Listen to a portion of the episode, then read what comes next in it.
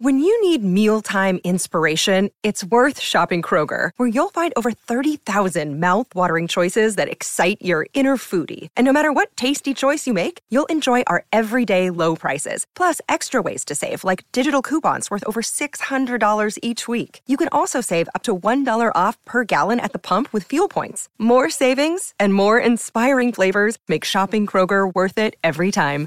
Kroger, fresh for everyone. Fuel restrictions apply. What is going on, Diesel Nation? We're excited to have you guys with us today on the Diesel Podcast. If you're watching this on YouTube and aren't subscribed, make sure you click the subscribe button, like, comment. Let us know what you think about the episode, what your experience has been with your diesel truck. If there's a guest or topic that you want to hear from on the podcast, let us know. We're always checking messages or comments on there and, and love to hear from you guys and then do episodes on them and incorporate what you guys want to hear onto an episode. And we appreciate all of you who've, who've subscribed recently. We've had a huge influx of subscribers. So I wanted to thank all of you that have done so. Today is going to be part three of our what is the worst and best diesel trucks to buy. So on part one, we talked about Ford Power Strokes. Episode, or part two was GM Duramax, and today we're going to talk about Cummins. Vinny from Leadfoot Diesel Performance is going to be joining us. He's had 15 plus years experience in the industry working um, in part sales, service, maintenance, repair, tons of different parts of it. And we wanted to get his factual opinion on what are the worst ones to get that are just going to be headaches or cost a lot of money up front and which ones are pretty smooth to you know get into not a lot of issues with them. So the criteria that we're using to judge what's the worst and the best it's not which one can make the most the most horsepower. It's really going to be what are inherent issues that may exist within a model year range. Two is what the aftermarket support is like. So if you do have issues, can you easily find parts? Are there are lots of different companies to choose from? And then three is is the truck capable of making the horsepower and torque numbers that you would need to be able to tow consistently or if you have an active lifestyle and there's always a trailer behind the truck can the truck be able to make that kind of power either just stock or with some helps from you know programmer and bolt-ons and and things like that so we appreciate his expertise and really look forward to doing this episode before we get to it want to remind you guys our friends over at Kershaw Knives have a 20% off discount code for you. If you use code diesel20 at kershaw.kaiusa.com, you get 20% off site wide. So if you're in the market for a knife, it's a great way to save some money and they got a ton of choices no matter what your budget is. If you're looking for something for EDC or the outdoors or you're just a knife enthusiast, they've got a ton of choices. So definitely check them out. All right, let's get to part three with Vinny from Leadfoot Diesel Performance and talking about what is the worst and best diesel truck to buy in the Cummins lineup.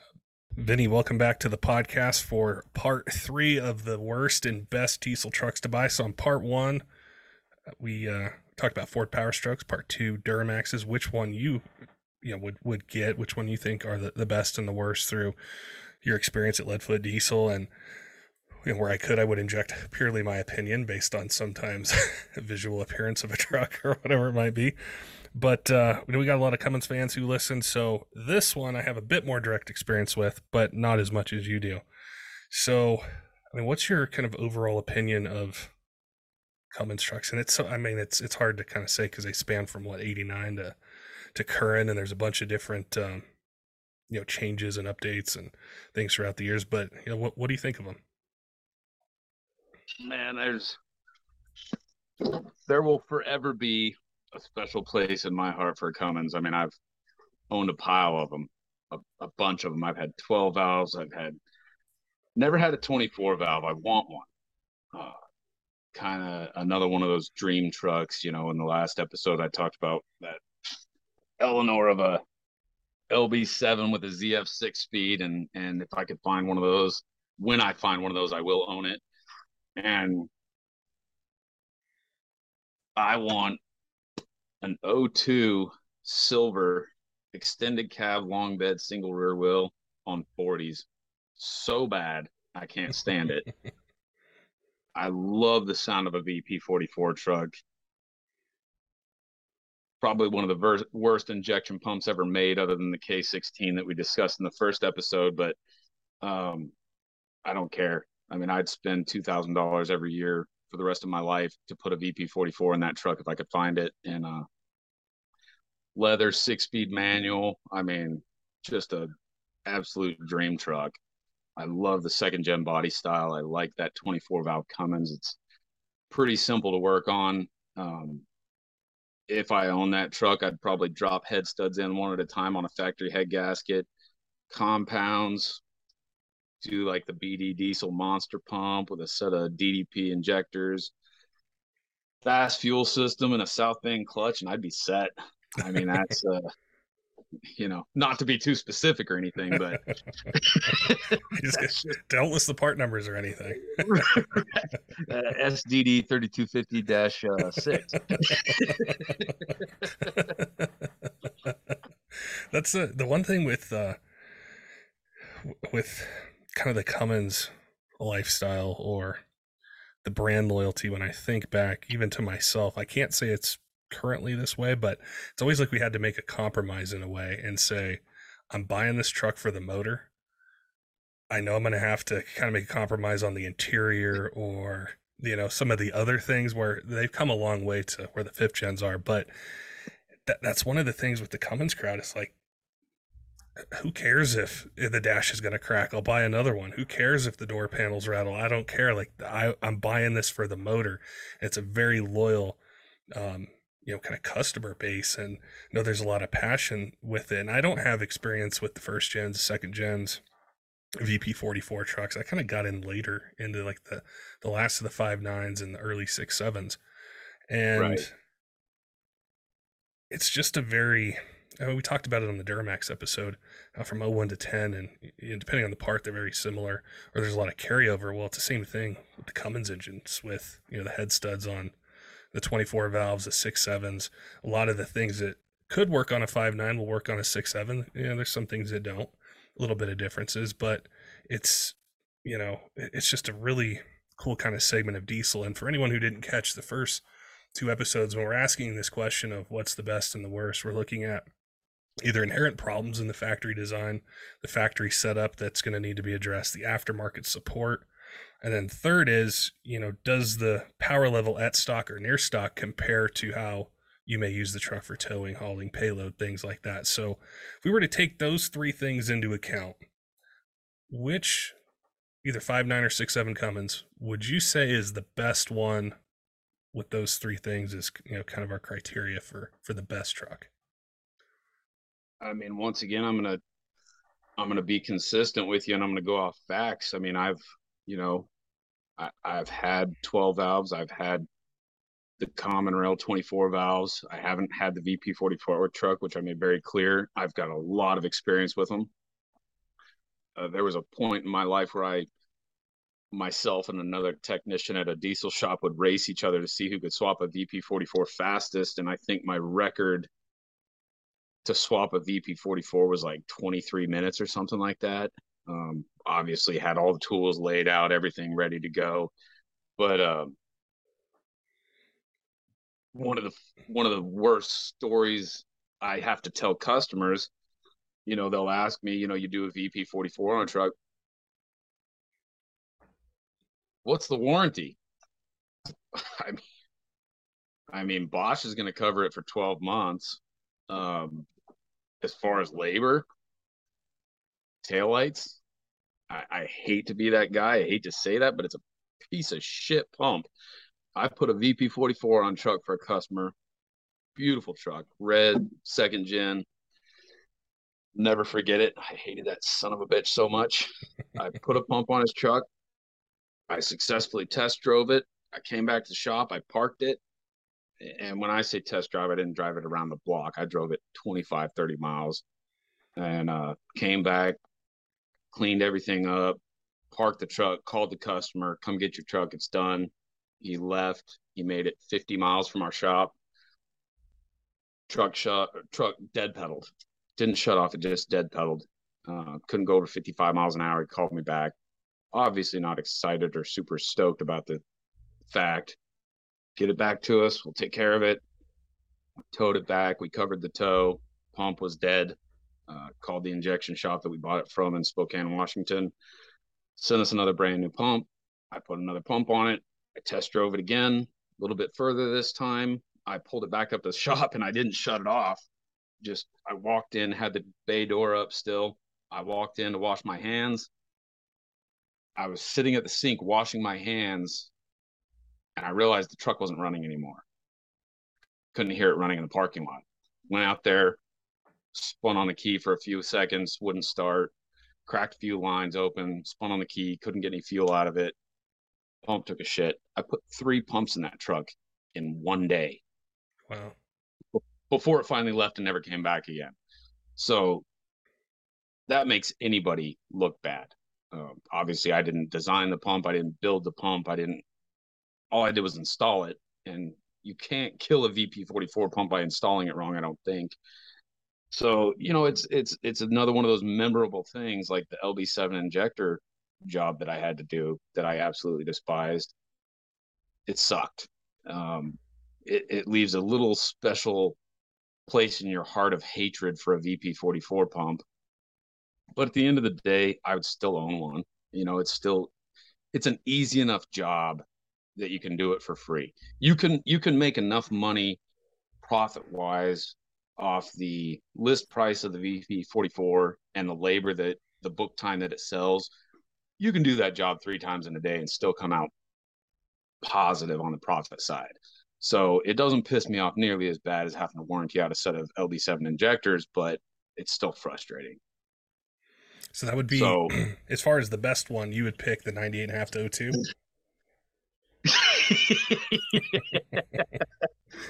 I would have to say, I read an article in, in uh, I think it was Diesel Power Magazine in like 0405 and at that point in time, I didn't even know this. At that point in time, in 0305, there were 75 different versions of the 6B Cummins 59 and little changes, little little bitty things that changed from from model to model, but to know that that many changes happened in that period of time was a little mind-boggling to me. But I would say personal experience, my best experience with a five nine Cummins was an 03. Um, I bought the truck brand spanking new from Dave Smith Motors in Kellogg, Idaho. It was a complete bastard of a truck. They could not sell this thing. Like I was doing a job in Kellogg, Idaho. I lived in Coeur d'Alene, Idaho at the time. About 45 minute drive. You got to go over one mountain pass to get there and I would drive by this truck every day, and it was kind of parked up on one of those ramp things on the side of the interstate, and I was just like, "It's a good looking truck." I was driving a 0373 at the time, four door long bed gunmetal gray. This was a four door short bed gunmetal gray Dodge, and I, it was just it caught my eye. It was a it was a good looking truck. It was the first year the little bubbly headlights, and, and it was a good looking truck. And I drove by it every day for months, and they could not sell this thing. And so inevitably, I ended up hitting a patch of black ice with my 7.3 and I hit the barrier in the middle of the interstate, totaled the truck, bent the frame. And, you know, I didn't total the truck. I'm sorry. They fixed it. I had no, I couldn't keep a transmission in it. After I wrecked the truck, it would blow the transmission up every two to three weeks. And so the dealership that I bought it from ended up lemon lawing the truck out. And they said we'll put you into anything on the lot that you want. You know we'll try to keep your payment the same. And uh, i told them about this dodge that was sitting down at dave smith motors. I said if you guys could get that truck on the lot i would i would buy that dodge. And that was kind of hard to say because i was in a little bit of a back and forth at the time with my father-in-law who was a diehard cummins guy had a 9412 of that he bought brand new.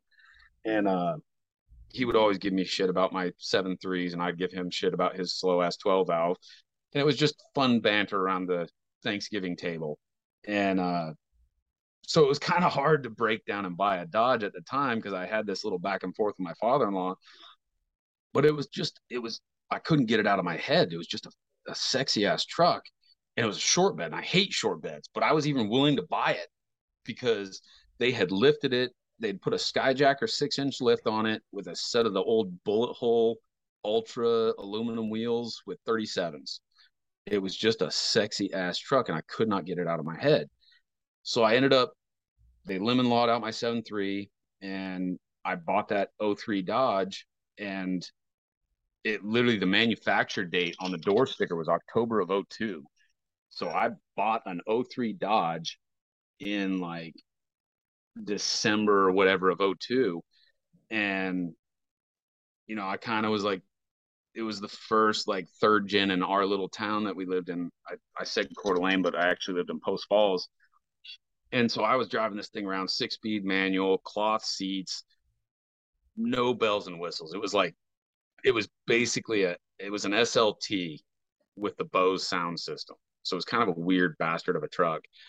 And I started pouring money into this thing. I was making more money than I knew what to do with at the time. And I got to be really good friends with Brady Williams from Industrial Injection. And he was playing around with some common rail stuff. It was really new. Uh, nobody knew anything about them. Everything on Cummins Forum and CompD at the time was 12 valve and 24 valve. I got a bad tank of fuel in the middle of the night. I was building a house in uh, Big Sky, Montana, driving back and forth from Post Falls, Idaho to Big Sky, Montana. And I stopped in the middle of the night, got fuel, got back on the highway, and the water and fuel light came on. I pull over, I pull out the owner's manual, brand new truck, figure out where the water and fuel valve is, drain it. Tons of water coming out of this thing. It's 20 below zero outside, freezing my balls off. I go five miles, almost hit a herd of elk. Water and fuel light comes on. I'm just having a bad time. Not a good night. Pull over, drain it again, get back on the interstate. I'm going over to the mountain pass between Montana and Idaho, and I'm pissed off at this point. The water and fuel light comes on again. I'm like, I'm not pulling over again. I'm done. I'm driving home. I'm tired. I want to go to bed. I'm cold. So I drive the rest of the way home. Say it's 60 miles. Get to the house, shut the truck down. It's got 30,000 miles on it. It's brand new. Go to bed, get up the next day at like noon. Go out there, truck won't start. I don't know shit about diesel trucks at this time. I'm a timber framer. I'm building timber frame homes. I'm tinkering with seven threes in the driveway. This is the first Cummins I've ever owned. So I jump on the old trusty laptop and I I start searching for answers and I end up on Cummins forum.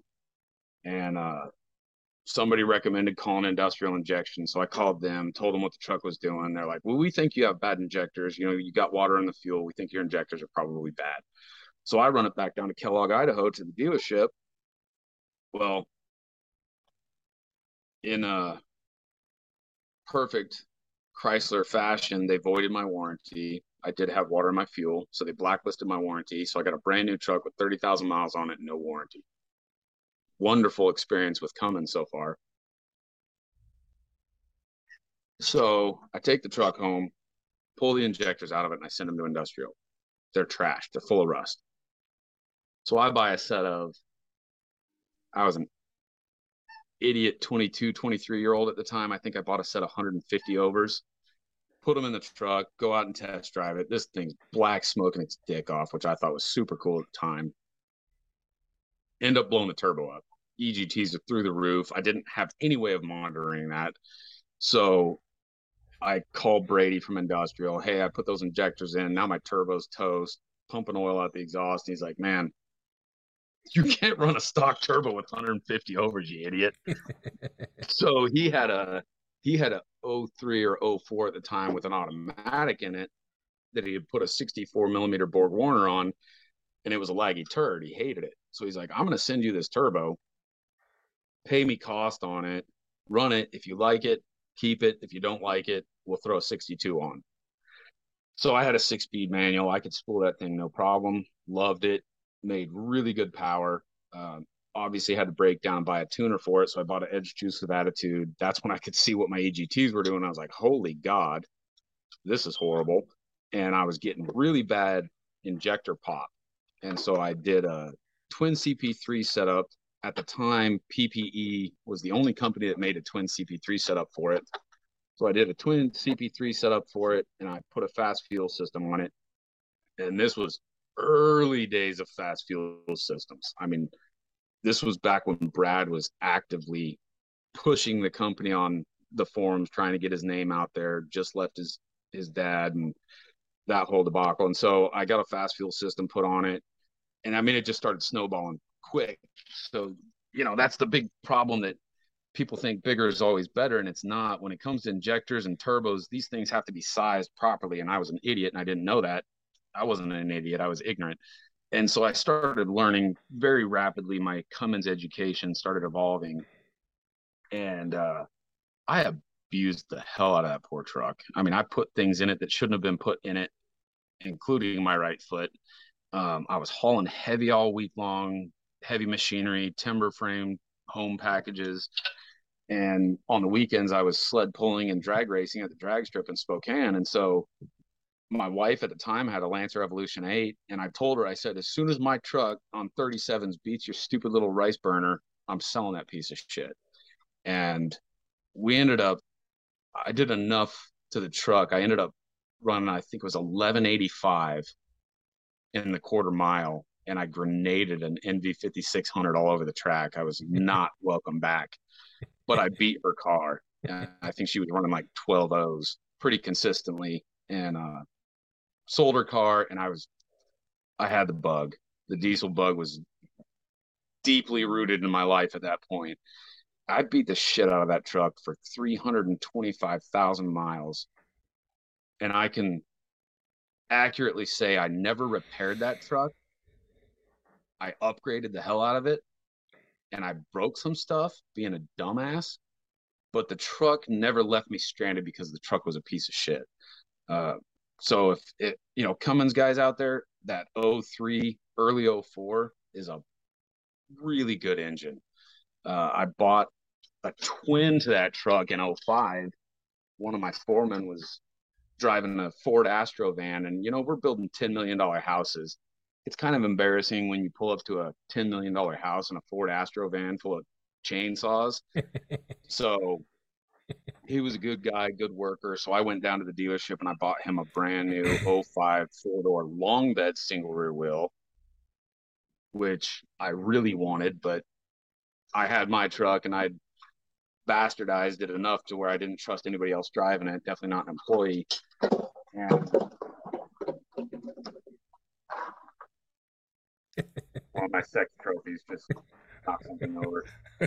Uh, but that 05 cracked a piston at 30,000 miles. And I think I got hooked up kind of like the GM thing that we were discussing in the last episode. Yeah. Um, we were in Portland, Oregon, coming back from a job site in Lake Tahoe, Nevada.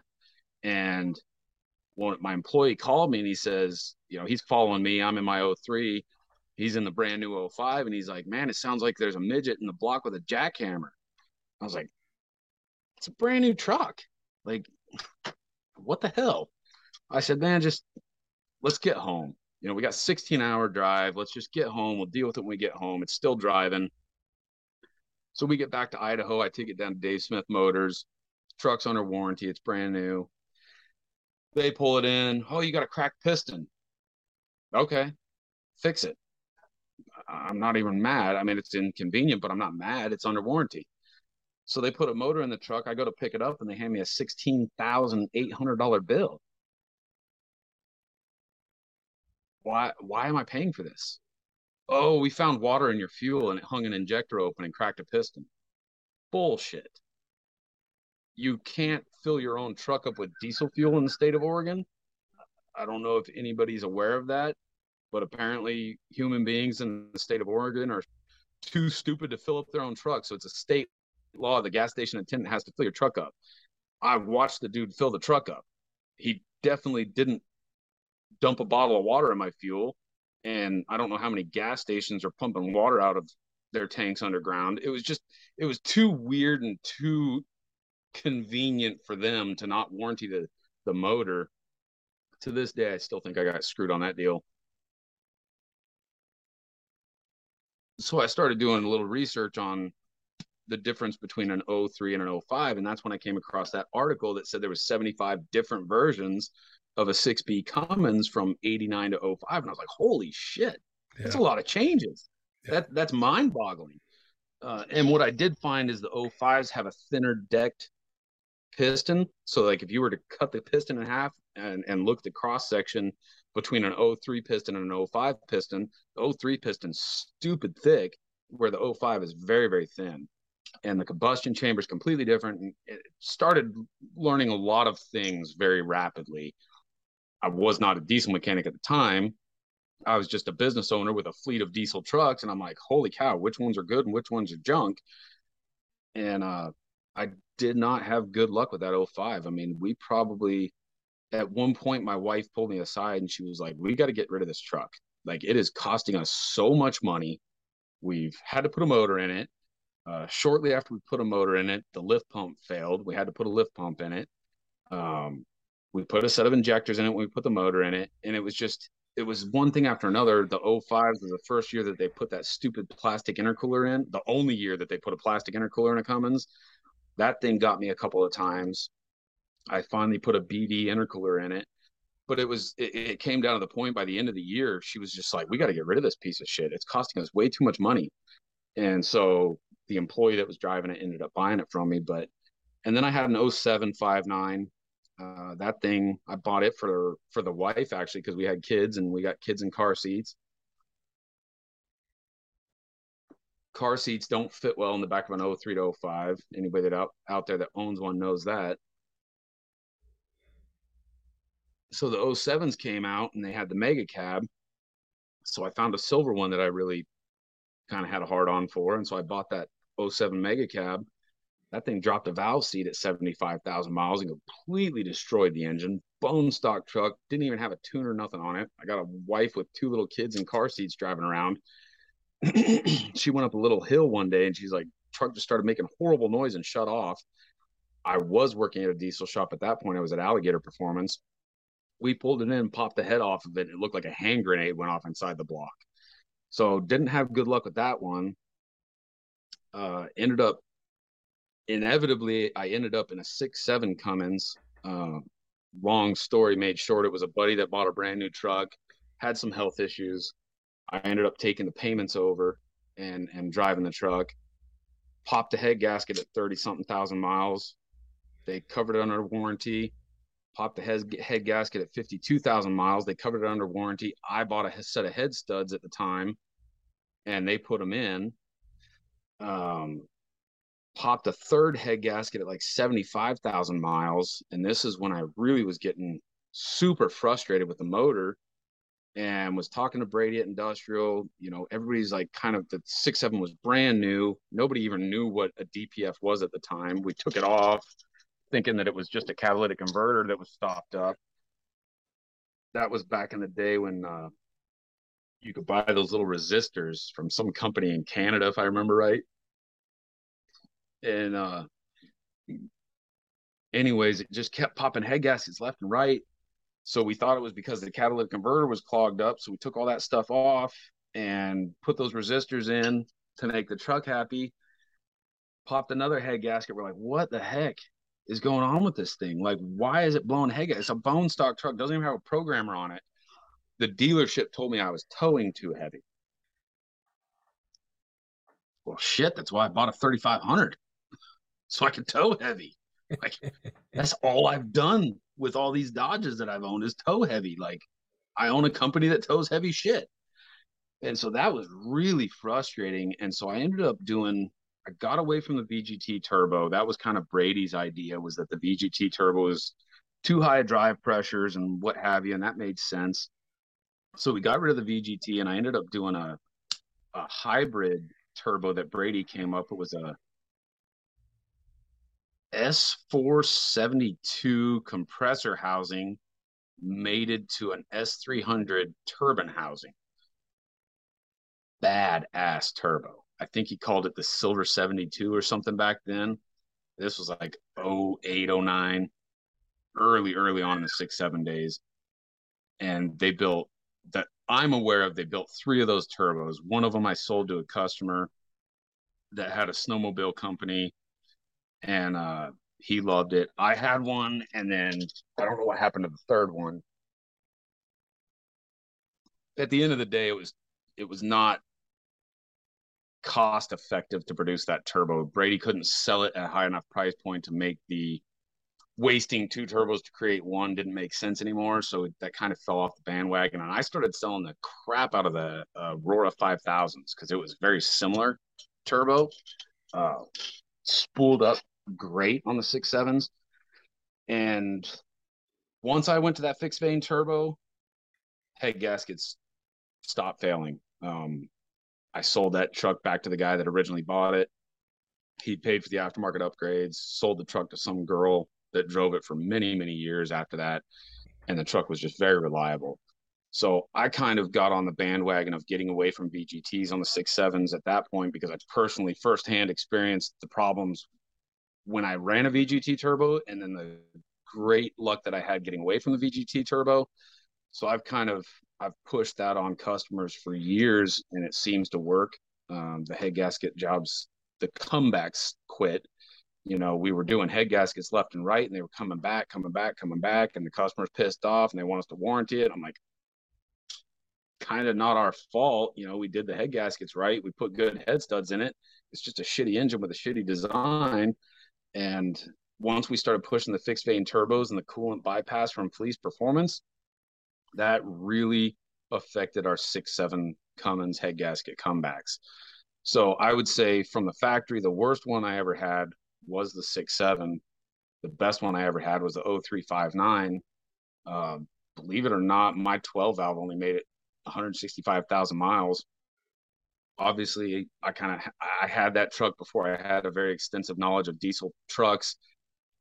Killer Dowel got me. It fell out, popped a hole in my front cover, and I pumped all the oil out going down the interstate and didn't know it. Locked up all the main bearings in that truck. So, you know, they've all kind of got little issues that need to be addressed. But uh, the 03 for sure was the most unproblematic truck that I ever had. Um, my light's dying on me here, but uh, yeah, I mean, six seven's got issues. It, it's it is hands down stock platform, one of the worst Cummins engines ever made. Um, we see them constantly in our shop. I mean, right now at this point in time, I think I have seven head gasket jobs sitting in the shop right now. I've got four or five engine failures, 18 plus. Um, the hydraulic lifter issue with the six seven Cummins is not shaping up to be a very good deal. You know, what's really what's really interesting about um, when you were going through stuff there, you're definitely smarter than I was because you started out in diesel. I didn't. so I, I had, uh, gosh, I was right out of college. I was really into gas trucks. So I, I lived in uh, Southern California. I drive back home to Colorado, and I noticed like at sea level, the truck I had was great. It's a V8 newer truck. It was awesome. I hit Colorado, start to go over the pass, and I'm like, "Where's the power, man? There's no, there's no a whole lot of noise and no power." Right. So, um, you know, I get I get home. I'm, I'm going to stay out here a couple weeks, visit. My stepdad had a 0273 Power Stroke, and uh, he said, "Hey, let's go fishing." So we load up the the truck, head back into the mountains. I'm like, "There's no real power loss," you know. And it was kind of my, the first time I realized, hey, there's something, there is something to this uh, diesel fuel turbocharger. I, can kind of see it. And then my brother had a VP44 truck at the time, and I remember riding around with him, and I go, "This has a lot more, you know, kind of power than that 7.3 does." It's, it, you know, it's kind of cool. And um, when you were mentioning seeing that that truck at the dealership, it's the same sort of thing. Is I drive by, it's a red quad cab short bed. They lifted it. It was for some promotion or something. At 35 miles on it. I go in there, I look at it. I think the, the the price it would have cost to get it then is laughable compared to what they are now. It's like oh yeah, forty percent of the price, maybe forty five percent of it. And yeah. being ignorant or dumb or whatever, I'm like, no, that's too expensive.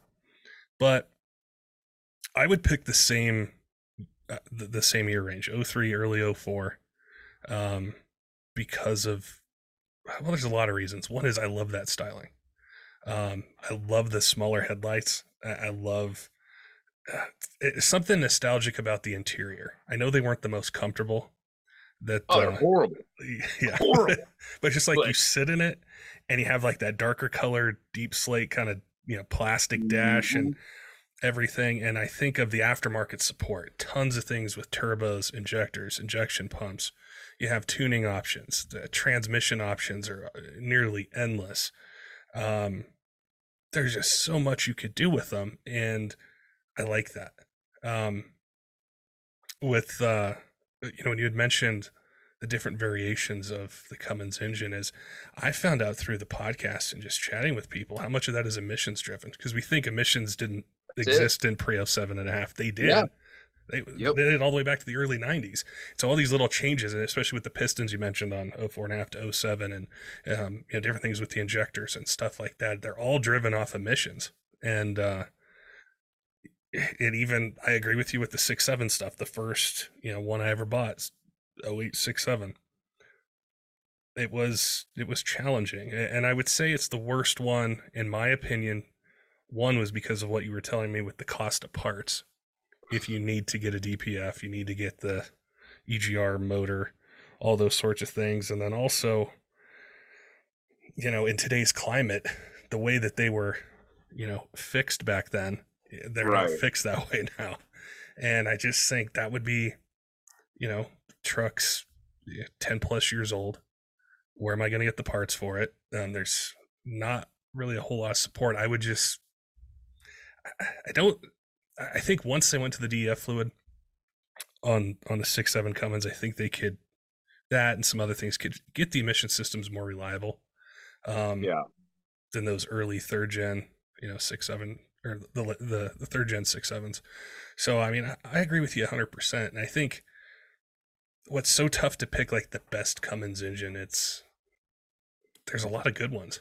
You know, they're they have a, a great reputation. Of course, they have issues like anything else that's out there. I'd say, you know, it's kind of more so the truck. Like, do you want to deal with a 68 RFE or do you want to deal with having to build your 48 RE when you add 60, 70 horsepower to it? Right. Um, but it's cheaper to do it than it is, you know, 68 RFE and the price that they are. So there's a lot of choices yeah, that people have. When a 68 RFE goes down, you know, we've we've tried everything. I mean, I've tried every company under the sun when it comes to the 68 and and I've kind of settled on Randy's transmissions. We're doing, you know, we're doing probably three or four, maybe five of their transmissions a month right now. Um, and I'll only sell their stage two and up. Um, I mean, the 68 is just a piece of shit and it's a $10,000 ticket. You know, that's hard to swallow for anybody. I, am not made of money. If you told me that my truck needed $10,000 worth of work right now, I'm parking that thing. I, I just can't I don't have the physical income to cover an expense like. I don't know how these people do it. You know, they come in, they pay these bills, and I'm like, what the heck are you doing that I'm not doing? Like, I can't afford to spend that kind of money to fix my truck.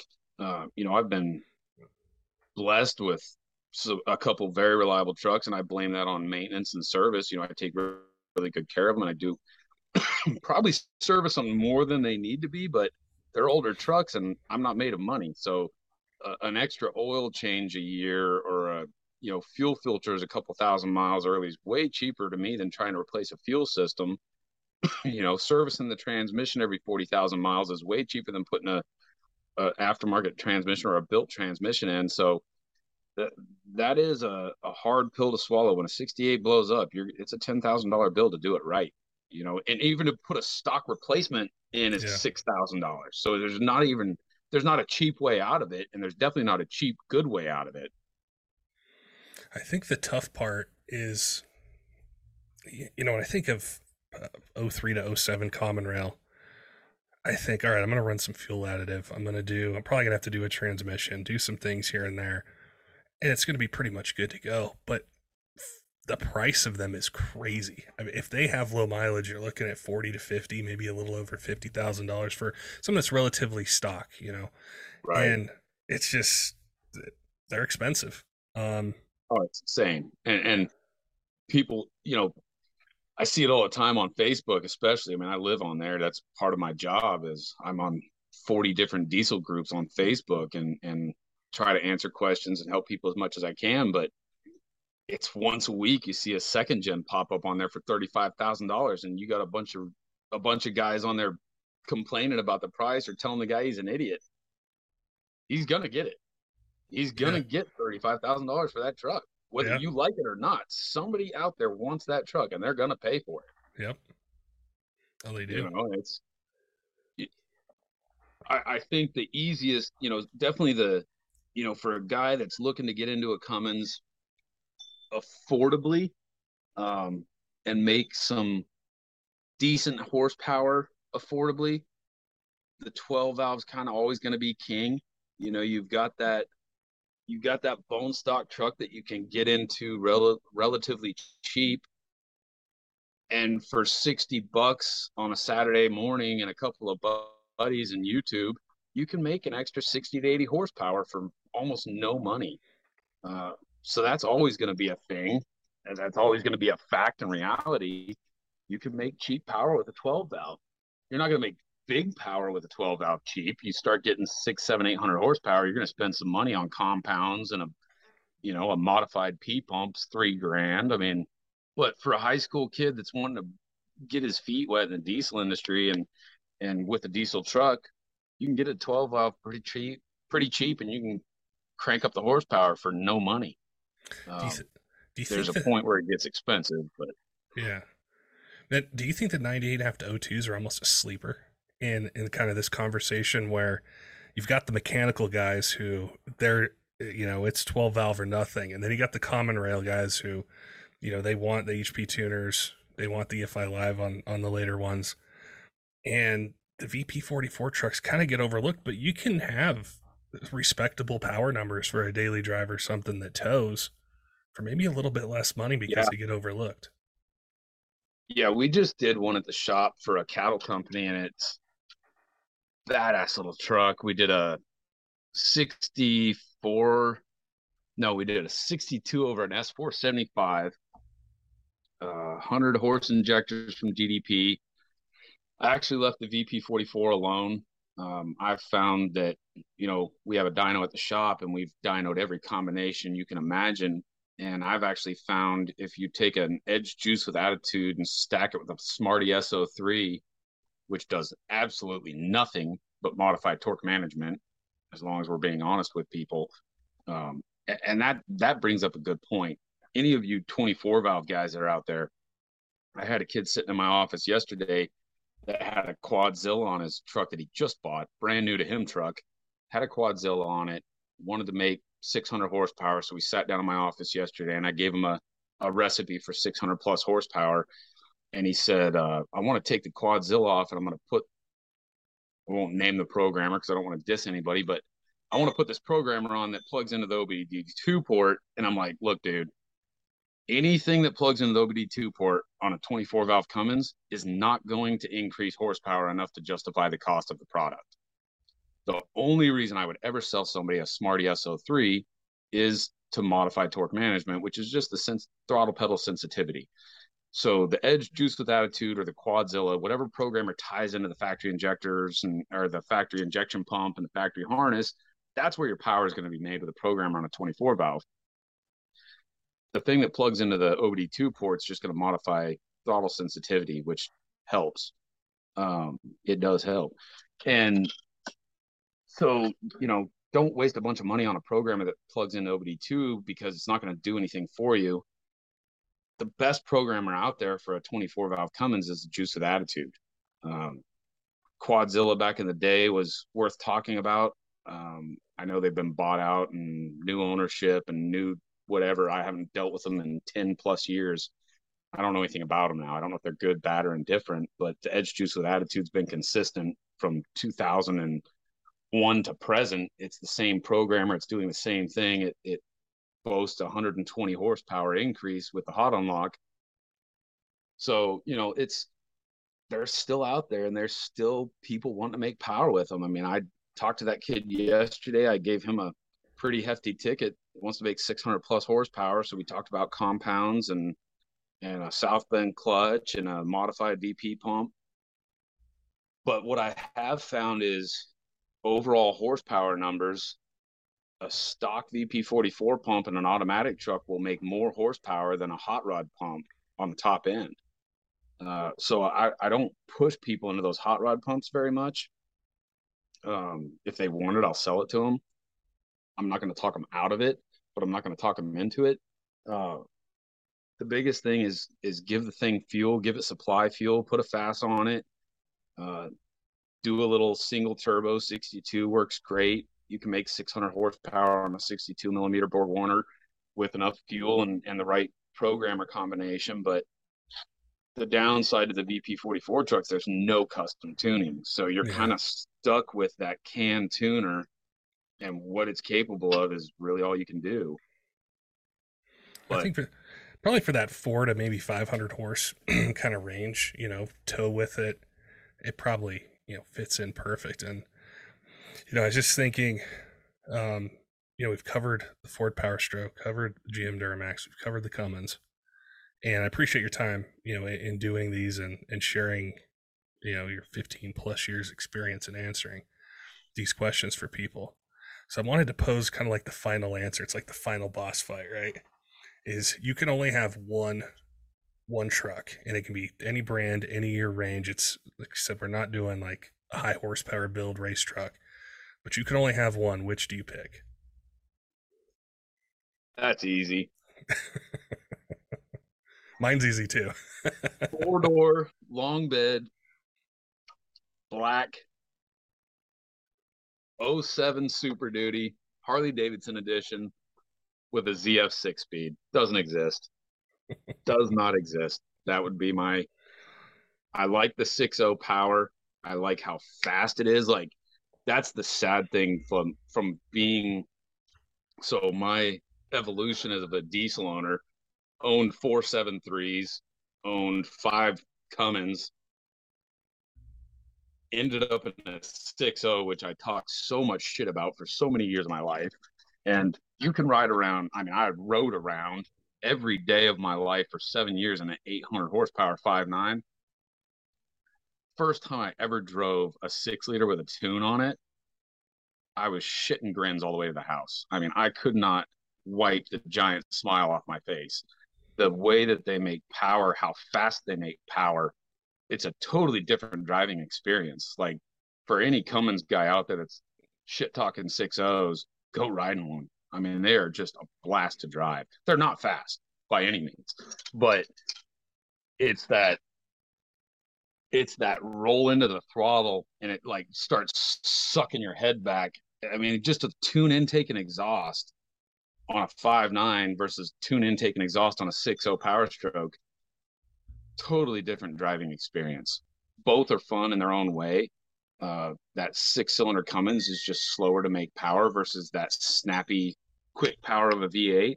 And I like shifting gears. So the ZF6 to me is one of the smoothest shifting manual transmissions ever put in a diesel truck.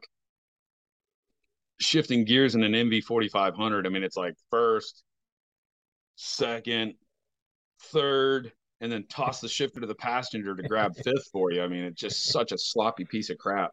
And I'm and my NV 4500 that I had in my 9412 valve, I had that thing out seven or eight times rebuilding it. It just didn't like taking power. Versus the NV 5600, my 03, I blew up three of those things on the drag strip and sled pulling. And I ended up converting it over to a, a G56, which I absolutely loved everybody talks crap about those things. And I don't think the G56 was ever a bad transmission, but it had that stupid dual mass flywheel and it just beats the hell out of the transmission when that dual mass flywheel comes apart. If you get a G56 and you put a South Bend clutch in it from the word go, you're never going to have a problem out of that transmission. It'll last forever. Um, I mean, I've got customers with a million miles on their G56s that we've never touched. You know, we just put a clutch in it and that's it. That's the end of it. But, but yeah, like my dream truck unicorn never gonna get it probably won't ever have it would be a 07 harley davidson four door long bed single rear row with a zf six speed and a hot ass tune mine would be i don't know gosh well it'd be the 03 to 05 body style ram and the sport model i don't know if ideally i'd like an early 04 so I know I got the 48 RE planets. I love the painted front bumper, rear bumper. It'd be that dark gray, which I think is like what you had. I would definitely yep. go auto and I definitely go short bed. I know I got to buy a transmission. I know I'm going to need one, but there's something nostalgic about it for me where I just, I love it. I love the sound of them. Um, I love the way the interiors look, the, the body.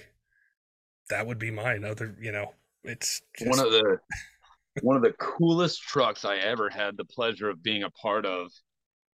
You know, and, and every customer to me is special, but one of the coolest trucks I ever had the pleasure of being a part of was a 03 SRT 10 with a five nine in it.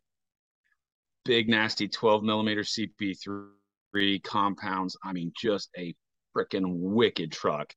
Slammed to the ground with that SRT 10 front bumper. Uh, had the racing stripes over it, black, short bed, just an absolutely sexy truck. And it's just weird to watch something that looks like a 1500 roll coal and blow some 15 inch wide tires off like they're not even there. Yeah. That was a badass truck. and I actually, when I did my mega cab build uh, after my wife's truck dropped a valve seat and blew up, I actually converted that truck over to 03 headlights with the 03 bumper, and that messed people up. Seeing a mega cab with the bubbly headlights, like what? They never made that. But that truck was a thousand horsepower, and it was pretty fun. And I still have that motor actually. So I need to I need to get I need another Cummins project. I need to put it in something. Maybe I'll throw that motor in my OBS. We'll see. There you go. There you go. Well, it was it was really cool to chat with you, and you know I appreciate your time. It's something we get uh, questions. I'm sure you get them probably every week. Somebody will call or stop by the shop, or maybe they have a diesel truck they're looking, you know, and they get into something else. And it can be so hard to find, like we talked about. Where can you find reliable information? With factual experience. I don't have any of this. I don't work on trucks. I don't see them come in. I'm not, you know, dealing with a truck owner and the problems that they have. You are, so you see all this stuff that I don't see and, a lot of people, you know, don't see. So I appreciate you talking to us about the big three, sharing your insights, chatting with me a little bit about our dream trucks. Maybe we'll get them. Maybe we won't. Um, I, I kind of think my 0304 would make more power than yours, but oh, it definitely will. It definitely it, will. It might not be as rare as that Harley Davidson with a ZF6. So yeah, yeah, that's a unicorn for sure. No, man, I I love it, and uh, you know, I look forward to the the questions, the comments. Uh, you know, it's it's always fun answering people's questions, and there's there's no end to them. You know, it's I've been doing this for 15 years and I'm still answering questions today that I haven't answered before. And, and I like that. I like giving people solutions and, and truthfully just being honest with people is very, very simple. You can bullshit somebody all day long and eventually you're going to get caught. Being honest with somebody is very simple. It's very easy to do. And that's why I like being on this podcast. You know, there's other podcasts that have been, that have asked me to come on and uh, it's always monetized. It's always scripted. It's always, hey, say this, don't say that, and I'm not interested in that. You're you're not going to see me on those podcasts because that's not what I'm about. Well, we appreciate you being on the Diesel podcast and and uh, sharing insights, not just on this three part series, but our missions ones. And as fast as things change and as much as going is going on out there, I'm sure sure we'll have you back on. But uh, again, really appreciate your time, blocking it off for us, and sharing your knowledge with us. Absolutely. Happy to be here, man. Don't forget, Diesel fans, make sure and head on over to kershaw.kaiusa.com. If you're in the market for a knife, use code DIESEL20. It's a discount code, gets you 20% off site wide. It's exclusive to just Diesel podcast listeners, so it's a great way to save some money, get something if you need it for EDC or the outdoors, or you're just a knife enthusiast and you know really into different blade materials, opening mechanisms, um, different steels, things like that. They've got a ton of choices, and we appreciate them offering that to you guys. Also, want to give a shout out to some of our Patreon supporters: Tyler Lowen of 23 Diesel, Caleb, all of our other Patreon supporters, all of you who are on our Discord, subscribe on YouTube podcast apps. We love hearing from you guys. Love the ideas you give us for episodes. So if you want to hear from a particular company, a guest, a topic covered, just drop us a message on Instagram, Facebook. You can email us at info at. You can comment on YouTube. I'm always on there checking comments and, and uh, you know, reading them and then incorporating what you guys want to hear into a future episode. Until next time, keep the shiny side up.